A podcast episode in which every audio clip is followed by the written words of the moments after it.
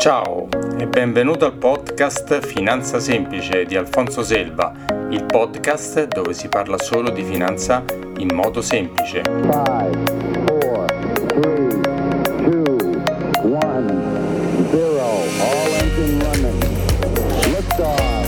Puntata numero 11. Bitcoin, ancora sul Bitcoin. Eh sì, Oggi puntatona su Bitcoin con un esperto, non come quella che ho fatto io da solo che era un po' più generica, in generale, più semplice. Oggi entreremo un po' più nei particolari, puntata molto lunga che ho spezzato in due per eh, darvi la possibilità di, diciamo, di, di fruirla con tranquillità. E lui è un esperto, adesso tra poco ve lo presento. Ciao!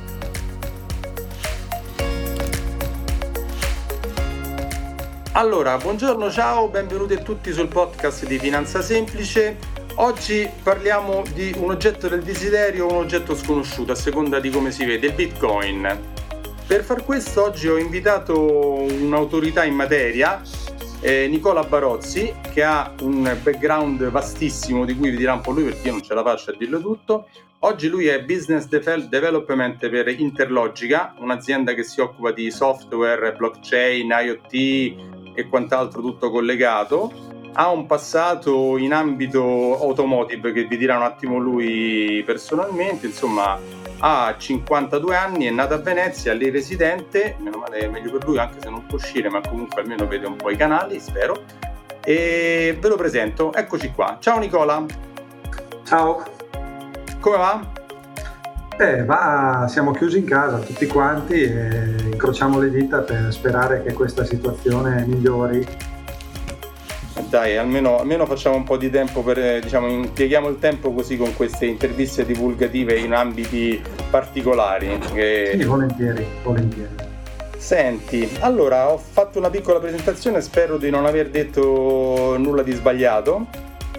No, no, mi sembra che sia tutto corretto se vuoi integrarla con qualche cosa di interessante che vuoi dirmi, volentieri.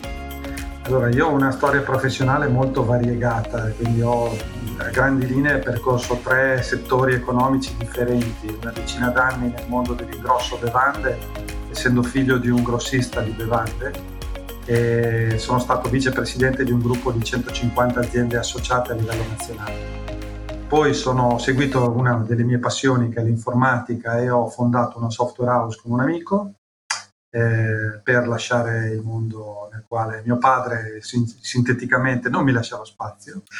E, ehm, e come sei arrivato dalle bevande a in eh, diciamo bitcoin eh, tutta questa roba super tecnologica Ma allora i bitcoin li ho scoperti negli ultimi tre anni da quando ho iniziato a lavorare in Interlogica Interlogica è una società molto particolare ha vent'anni di storia eh, siamo 70 persone ed è nata dalla passione sfrenata prima per il mondo dell'hacking eh, in modo diciamo poco Spiega. etico Spiega in due parole veloci cos'è l'hacking. L'hacking è l'utilizzo dell'informatica per scopi non propriamente legali e questa era una passione del nostro fondatore. Eh. Quello, quello che in televisione fanno vedere col cappuccio davanti al computer. Esatto, eh, esatto, esatto. Questo, questa, persona, esatto. questa persona era uno di quelli cattivelli, parliamo però di un'epoca in cui l'informatica era un'altra cosa, parliamo di inizio anni 90. Mm-hmm e ha capito che non era una strada sensata e ha deciso di fondare questa azienda.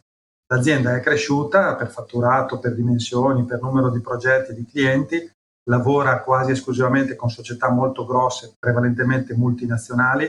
Siamo leader di mercato in Italia nel mondo del noleggio di autoveicoli, quindi facciamo software per le società di noleggio di autoveicoli a lungo termine, nomi come Arvala, LD, Lisplan sono aziende che magari o Volkswagen che avete conosciuto, che conoscete. Beh, sì, quelle, quelle, le conosciamo più, esatto. mediamente più facilmente rispetto al esatto. Bitcoin. Poi in realtà sono banche che utilizzano il, la loro capacità finanziaria per acquistare veicoli da noleggiare. In Italia il 90% circa dei veicoli noleggiati a lungo termine ha all'interno del processo di noleggio software scritto da Interlogica da voi, insomma. Pezzi, sì, pezzi di software. Da hacker cattivi a buoni al servizio della società buona. Esatto, ma perché c'è rimasto in, nel sangue, diciamo così, in circolo il DNA di hacker, perché questa cosa ci permette sempre di uh, guardare ai problemi cercando delle soluzioni creative, innovative che magari altre società più grandi po' più strutturate rispetto alla nostra non sono in grado di trovare o di percorrere. Quindi Fate un molto... po' i cattivi ragazzi del, del, del, del settore, cioè nel, nel, senso buono, vedere le cose sotto un altro certo. aspetto.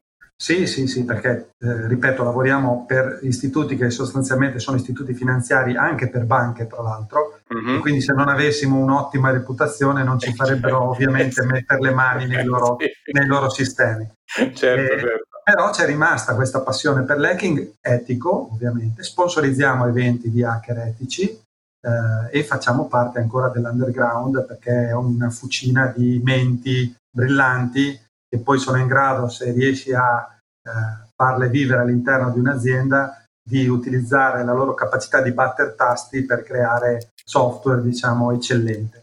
Eh, certo, perché anche perché i ragazzi giovani sono molto creativi su questo settore, voi avete, immagino, bisogno di cervelli giovani innovativi per creare nuove soluzioni per i vostri clienti, immagino, da questa. Esatto, esatto. Quello che cerchiamo noi nelle persone che vengono assunte in Interlogica è la passione più che le conoscenze acquisite.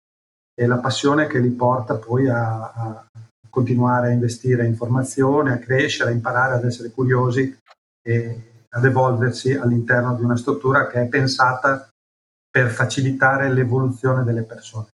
Ok, senti, due parole su di te, persona, persona privata, sei sposato, figli, sport, no, non due, sport, tuoi ho due, ho due ragazzi grandi, fanno, grandi, sono 23 anni, il maschio dovrebbe laurearsi in, in uh, uh, economia aziendale uh, a luglio. E, la femmina che ne ha 21 dovrebbe fare la triennale sempre a luglio. Sono hacker anche loro?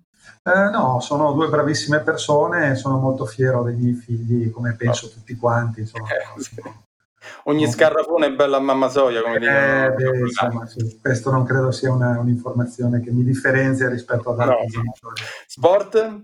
Passioni, passioni Faccio private? uno sport molto particolare che si chiama beach tennis o in gergo racchettoni, quindi ah. gioco con una racchetta che costa 200 euro, con una pallina tipo da tennis semisgonfia sulla sabbia. Sì, sì, l'ho visto. Campo... Esatto, esatto. E gioco da tanti anni, sono anche bravetto, pur avendone, essendo ormai grandicello, perché quando uno è giovane in questo sport ovviamente fa la differenza. Quindi non sei sempre al buio dentro un buco davanti ai computer, esci anche fuori al sole. Sono sempre al buio in un buco davanti al computer, tant'è che io dico che quando i miei occhi sono aperti, il mio computer è acceso, eh, perché non ho la TV ad esempio, ma il mio computer è diciamo, la mia fonte di informazione, di svago e però fa, vado in spiaggia ogni volta che posso, soprattutto d'estate ovviamente, ma anche d'inverno al coperto per giocare a beach tennis. Perfetto.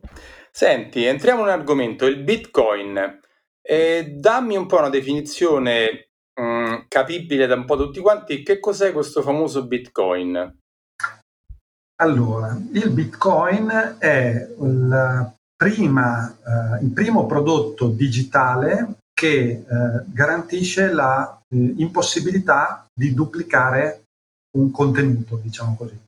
Cioè? Eh, allora, nel mondo digitale, nel, nel mondo digitale ehm, se io ad esempio ti mando una foto uh-huh. di me che gioco a beach tennis, tu sì. la stessa foto la puoi mandare a cinque persone differenti. Quindi sì, puoi la faccio inoltre, inoltre esatto, la... esatto. Okay. Quindi qualsiasi tipo di contenuto digitale, che sia un'email, un testo, un PDF, un qualsiasi tipo di contenuto, una musica, video, un audio, sì. può essere duplicato e replicato in tutte le volte che una persona desidera.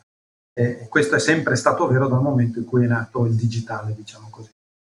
Il Bitcoin invece utilizza una serie di meccanismi che non sono stati inventati in modo specifico, cioè molte delle cose che costituiscono diciamo così, la ricetta di Bitcoin erano conosciute eh, da molti anni prima che nascesse Bitcoin.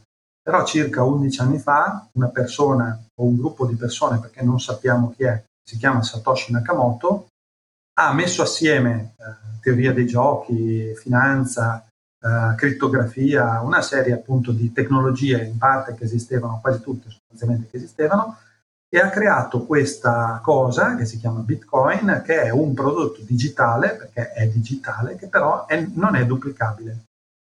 Il Bitcoin, in sostanza, per dirlo in termini estremamente semplici, è una sorta di registro di prima nota, quindi è un database o un, un registro di magazzino, quindi un, un elenco di movimentazioni, diciamo così, sì. nel caso di Bitcoin di movimentazioni di valuta, quindi come prima nota un dare e avere, nel quale vengono scritte queste registrazioni e ha appunto la caratteristica fondamentale di non poter essere modificabile quindi di rendere queste registrazioni immutabili.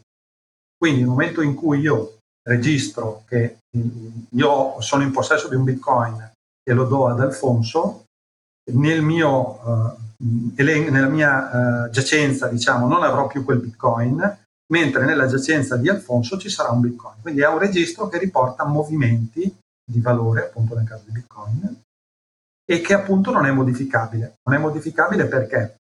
Perché queste registrazioni vengono uh, scritte su una cosa che si chiama blockchain. Poi dopo ci arriviamo alla blockchain. Nicola, sì. quindi per, per, entrare in una cosa più semplice, tu mi stai dicendo, siccome si sente in giro dire che il bitcoin è usato soprattutto dai malviventi, da questi... Da cioè, e mi sembra che da quello che dici tu ci sia una tracciatura di ogni cosa che, che fa questo Bitcoin, al contrario del, dei 10 euro, 100 euro che noi abbiamo in mano.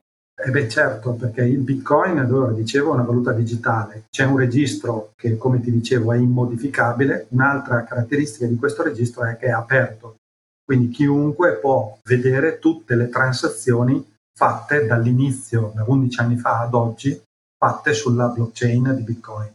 Quindi no, non è vera questa cosa che il Bitcoin è usato dai criminali perché non è rintracciabile? Allora, un criminale può utilizzare Bitcoin come può utilizzare euro o dollari, però esatto. sarebbe, un, sarebbe un imbecille perché utilizza un registro nel quale io non devo nemmeno andare da una banca a chiedere un estratto conto, ma posso semplicemente andare a verificare le movimentazioni.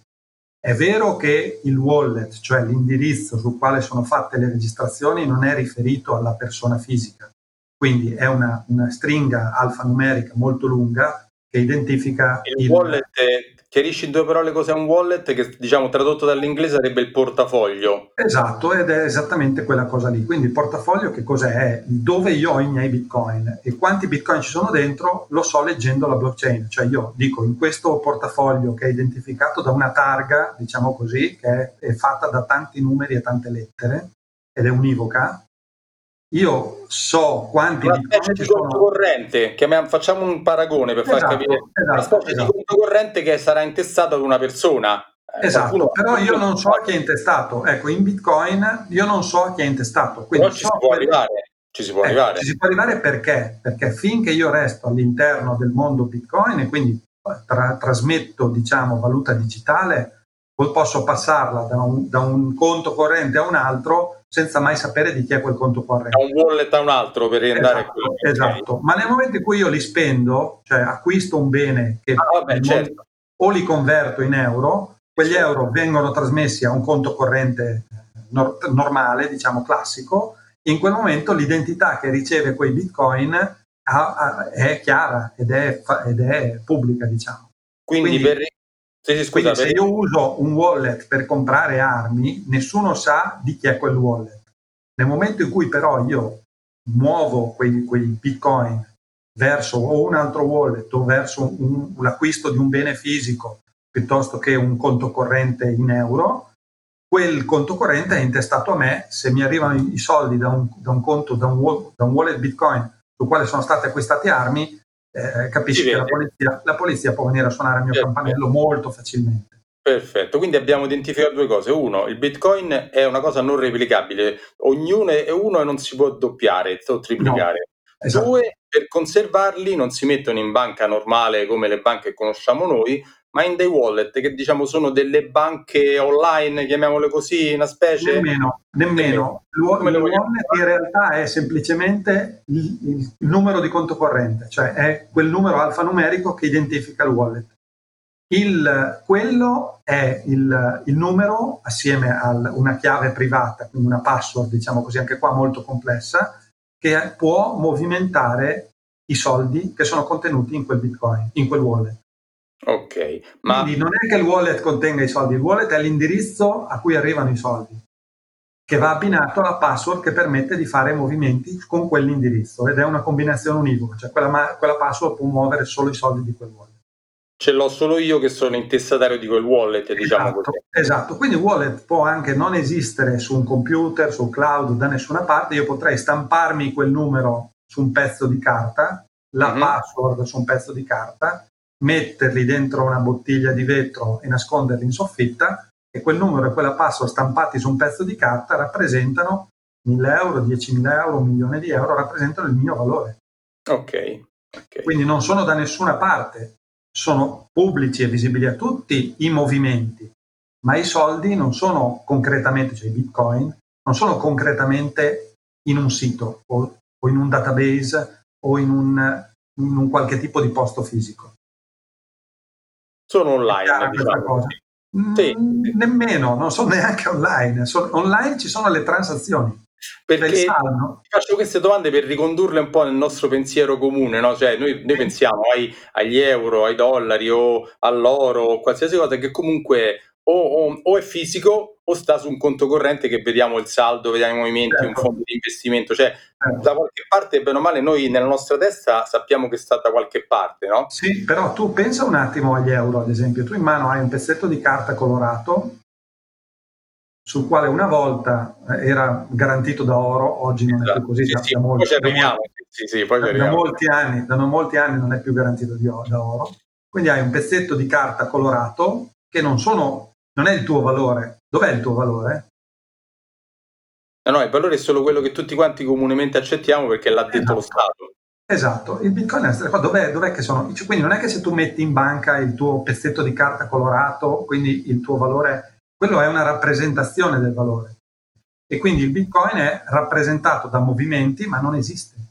Non ha, come l'euro, perché anche l'euro, nemmeno l'euro esiste. È, non, non ha dietro quando si parla di sottostante, di queste cose, insomma, la massa eh, liquida eh, circolante nel mondo eh, è da, da, da, parecchi decenni non è più rappresentata da eh, poi, poi, ci arriviamo a questo discorso che è, un po', è, è, importante ma è collaterale. Senti, chiarito un po' cos'è il Bitcoin, sì. eh, diciamo, come si crea il Bitcoin semplicemente? Cioè, come viene fuori questo Bitcoin? Chi lo fa, come lo fa? Il famoso mining?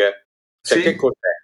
Allora, intanto dobbiamo spiegare che cos'è la blockchain. Quindi, Vai, la, giusto, la, la, prima diciamo la blockchain. Il Bitcoin è l'unità di valore, la blockchain è quel famoso database di cui parlavamo prima. Quindi è l'elenco delle registrazioni dare avere, diciamo, di movimenti di Bitcoin. Questa eh, si chiama blockchain perché è una catena di blocchi, detto in italiano. Attraverso la crittografia ogni blocco viene legato al blocco successivo. Quindi immaginiamo, spieghiamo intanto cos'è un blocco. Un blocco è un insieme di informazioni. Sì. Le, informazioni sono, le informazioni sono Nicola ha dato ad Alfonso uh, due bitcoin. Alfonso ha dato a Rita un bitcoin, eccetera, eccetera. Sono informazioni di questo o altri tipi di informazioni, però stiamo, semplifichiamo è come se fosse un registro del catasto esatto, viene, esatto, viene esatto. la casa sita in via Roma 25 oggi appartiene a Mario Rossi Uguale. poi è venuta a Giovanni Bianchi poi così e viene, e viene registrato sempre però è elettronico questo, questo esatto. registro il blocco facciamo l'esempio che possa essere una pagina di quel registro quindi quando io esatto. scrivo una registrazione 2, 3 ce ne stanno 28, 35, 52 non lo so quando ho finito le righe cambio blocco quindi cambio pagina uh-huh. Quando cambio pagina, io scrivo una chiave crittografica, quindi una, una, una chiave molto difficile da, da, da rompere. Da, la crittografia è un sistema per, mh, mm, eh, come vogliamo dire, mh, mm, per nascondere, per, per celare a, agli altri una certa cosa, per non farla esatto. scoprire. Esatto, c'è una regola matematica per cui eh, es- ci sono delle, delle, delle formule, diciamo così, molto complesse che hanno però una soluzione matematica. La soluzione matematica si trova solo con la forza bruta, quindi eh, io per capire qual è la soluzione di quel calcolo devo solo andare per tentativi. Quindi metto un computer che prova dal numero 1 al numero un miliardo, eh, o oltre all'infinito, diciamo, per trovare una soluzione. Quando la trova, però, quindi una, io adesso la sto spiegando veramente in termini estremamente semplici. Eh. Vai, vai, vai, vai. Così Quando la trova quella soluzione, chiunque, cioè anche io che non sono un computer o comunque qualunque altra persona può in un secondo verificare che quella era la soluzione. Quindi è un problema matematico che ha una soluzione che si può trovare solo con la forza bruta, ma che una volta che l'hai trovata... La forza, bruta, la forza bruta dei calcoli di computer, esatto, non la forza esatto. nostra fisica. No, esatto. eh, no, potremmo anche noi, la forza bruta dei calcoli di computer, e una volta che l'ha trovata, eh, però chiunque può verificarla molto semplicemente. Quindi cosa succede? Che tanti computer cercano questa chiave, diciamo, criptografica, che risolva appunto questo blocco, cioè quindi che, che lo chiuda. Nel momento in cui l'hanno trovata, viene applicata al blocco e lo unisce al blocco successivo. Quindi comincio una nuova pagina e comincio a scrivere nuovamente. Quando arrivo in fondo, questa chiave è anche legata ovviamente al contenuto, quindi mi, mi, mi garantisce che nel momento in cui non è quella la chiave ma la cambio, cioè se la, eh, il contenuto eh, è differente, la ridico in un altro modo. Vai che non sei stato fa, No, eh, lo so, ti faccio un esempio veramente base, base, base. Mettiamo che il contenuto del mio, del mio, foglio sia numero 1 e numero 1, cioè due volte 1. La chiave è 2. Poi comincio un altro foglio. Nell'altro foglio ci metto 2 eh, e 3, fa 5, più 2, perché era la chiave, fa 7. La chiave sarà 7 nell'altro foglio, eccetera, eccetera. Questo vuol dire che se io devo cambi- cancellare il numero di un foglio precedente, mi varierà tutta la somma di tutti i fogli successivi.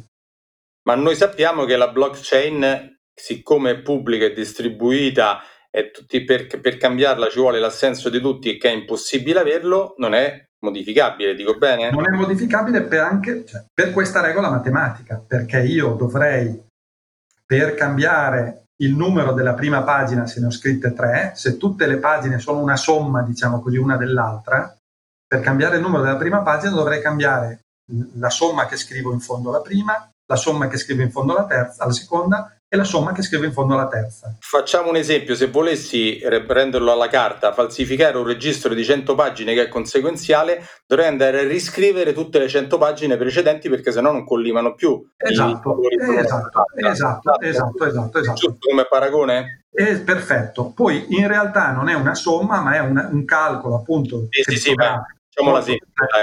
Esatto, esatto. È un calcolo molto complesso. Quindi più pagine scrivo, più è complicato andare a modificare una cosa scritta certo. qualche, blocco pre- qualche blocco prima. Certo. Quindi la forza di calcolo, quindi la, la, la capacità dei computer, diciamo, for- l'energia necessaria a questi computer per risolvere il problema, per rompere, tra virgolette, la chiave di due o tre blocchi, è via via sempre più grande e quindi è sempre più difficile. Quindi mano a mano che le informazioni diventano uh, vecchie, diciamo così, all'interno della blockchain, eh, diventa sempre più complicato andare a cambiare qualche cosa. Quindi, forza... una... Quindi questa la è la prima, la prima cosa, la, la, chiave della blockchain, chiave mm-hmm. criptografica. La sì. seconda è il fatto che la blockchain, e questo l'hai anticipato tu, è replicata in tanti computer che sono di proprietà di tante persone differenti e che esiste una cosa che si chiama consenso. Quindi nel momento in cui un, io ho scritto una chiave criptografica in un blocco e l'ho registrato nella mia blockchain. Il, il tuo computer, nel caso ne avesse una copia, deve verificare la mia chiave e per farlo, come ti dicevo, ci mette un secondo perché trovarla è complesso, verificarla è molto semplice. Quindi per ver- la verifichi che sia corretta e registri anche tu nella tua blockchain. E via così diverse persone, diversi computer. Facciamo finta che come se il famoso registro catastale di 100 pagine fosse ogni persona sul pianeta ce ne avesse una copia esatto. e per modificarlo dovremmo andare da tutti i 7 miliardi di persone sul pianeta e dirgli esatto. cambia la pagina numero 25 e scrivici invece di Mario Rossi scrivici Gianni Bianchi. Esatto. Per ognuno a dire fallo, quello esatto. dice sì lo faccio Fatto il cambio a tutti i 7 miliardi, allora è modificabile anche l'ultima informazione. Ho detto bene, esatto. Il paragone esatto. giusto? Perfetto, tenendo presente che se dopo la pagina 25 ho scritto la 26, la 27, la 28, la 29 la 30, dovremmo tutti quanti cambiare la 25, la 26, la 27, la 28, la 29 e 30, tutti. Il che diventa impossibile perché dovremmo fare una cosa in cui tutti sono d'accordo e da modificare in tutto il mondo che è una cosa impossibile. Esatto in, que- esatto, in questo caso parliamo di decine di migliaia di computer e parliamo del 51%, cioè, c'è una regola che dice che se il 51% dei computer ha accettato una chiave, quindi un calcolo, questo in que- è, diventa immodificabile, quindi non ho bisogno del 100%, a me mi basta il 51%. E questa esatto. cosa si chiama consenso.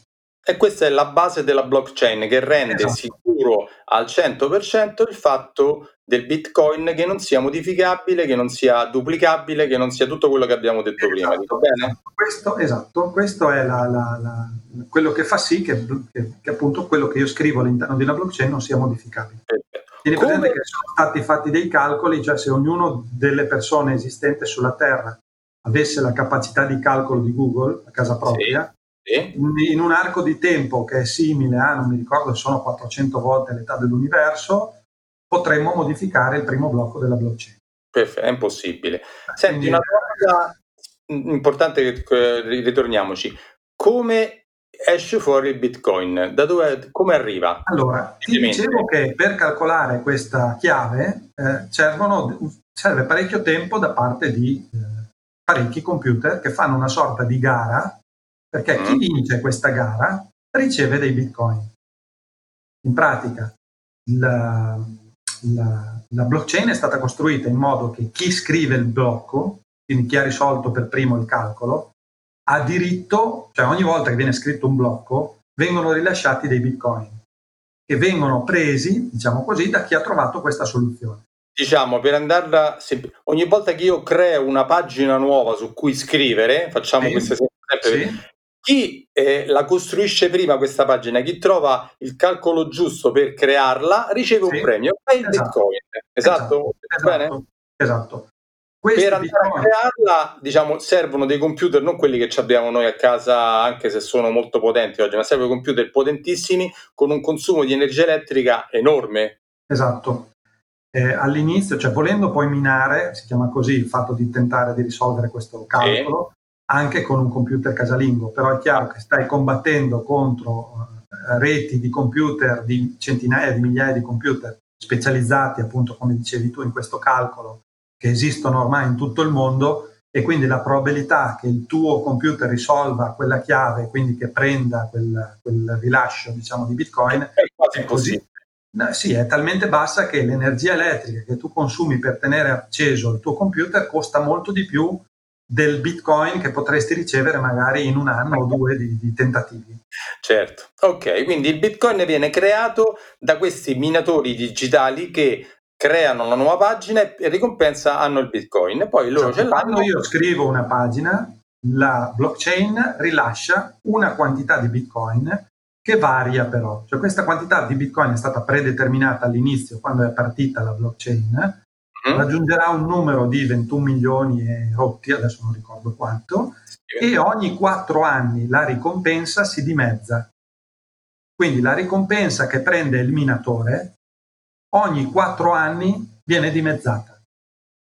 Se facciamo finta, se quattro anni fa per la ricompensa mi davano un bitcoin, oggi me ne danno mezzo. Facciamola esatto, semplice, esatto, esatto. parlando. Eh, esatto, esatto. E so già che comunque i bitcoin avranno una fine, che non saranno estratti, creati ad, senza limite, ma sì. ci avranno mi sembra siano 40 milioni, dico bene? 21 milioni se non ricordo ah, male io, però se, insomma Google lo sa, possiamo 21, 21 milioni, hai ragione. 21 okay. Nel 2040 forse è la, la, la fase sì, finale. però tieni presente che di fatto non c'è questa fine, cioè noi è una, una, una curva che si avvicina sempre più allo zero. Uh-huh. Quindi eh, in realtà continuerà ad avvicinarsi in perpetuo. Poi è chiaro che a un certo punto avremo delle cifre così infinitesime per cui possiamo anche considerare che sia arrivato alla fine. Ok. Però okay. è una curva che continua ad, avvicinarsi a, appunto alla, alla, quantità finale senza mai... Poi non sarà più conveniente, puoi farlo, è questo il concetto. Sì. Ok. Fatta questa premessa sul cos'è il Bitcoin, come è stato creato, perché è sicuro e come viene creato, andiamo un po' più alla parte pratica. Allora, il Bitcoin. Bitcoin oggi sul mercato ce ne stanno una certa quantità e sappiamo che da quando sono stati creati, che erano, valevano zero, perché quando l'hanno quando Satoshi Nakamoto, chi una persona o chi per lui l'ha creati, cioè, se, sappiamo tutti che una cosa sul mercato, se nessuno la vuole, ha valore uguale a zero. Esatto. Poi a un certo punto è iniziato uno scambio, pur sì. piccolo una volta, poi la c'è una transazione è stato l'acquisto di due pizze per 10.000 bitcoin. E che al valore di oggi sono valori impressionanti, cioè, quelle pizze sono, sono state costosissime. Esatto. Perché a quel tempo il Bitcoin non aveva il valore che aveva oggi. Esatto. Aveva il valore, di... il valore di Bitcoin? Quello, eh, bravo, sì, sì, eh, eh, allora, diciamo, allora, facciamo, facciamo, questa piccola premessa sul discorso della storia. Poi allora, dei abbiamo stabilito, abbiamo stabilito che è una cosa non duplicabile e questo ecco. avrebbe bisogno di un attimo di applausi e di, di fuochi d'artificio perché è la nascita di una cosa digitale non duplicabile, è la prima volta nella storia dell'umanità che abbiamo questa cosa qui e per parecchie persone viene considerato un po' come l'inizio di internet, diciamo, eh. siamo in una fase che è eh, probabilmente di, di una fase pionieristica ancora molto, molto iniziale, diciamo, di una cosa che ha un potenziale enorme, un potenziale di cambiare l'umanità anche se a noi ci sembra una cosa già, già non pionieristica, cioè non pionieristica, ma ci sembra un chissà che quel discorso di Bitcoin come se fossimo andati su Marte e compagni, invece tu la dici che è l'inizio di una fase enorme che dovrebbe eh, svilupparsi. Certo, certo, tu hai fatto esempi, cioè di fatto il Bitcoin cosa fa? Allora è una valuta, un valo- oggi permette di transare valore senza bisogno di una terza parte Ora un piccolo disclaimer in merito agli argomenti trattati in questa puntata. Ogni informazione o opinione di cui ho parlato è strettamente personale e può essere oggetto di cambiamento senza preavviso. Ogni ascoltatore è libero di controllare, informarsi in merito e crearsi la sua personale opinione riguardo agli argomenti trattati. I fatti, le previsioni, le idee, le informazioni contenute in questo podcast non costituiscono sollecitazione all'acquisto o alla vendita di prodotti finanziari, bancari, assicurativi o simili e non costituiscono sollecitazione di pubblico risparmio. Alfonso Selva non è responsabile di nessuna decisione di investimento o disinvestimento presa dagli ascoltatori che decidono in piena autonomia decisionale e a proprio rischio.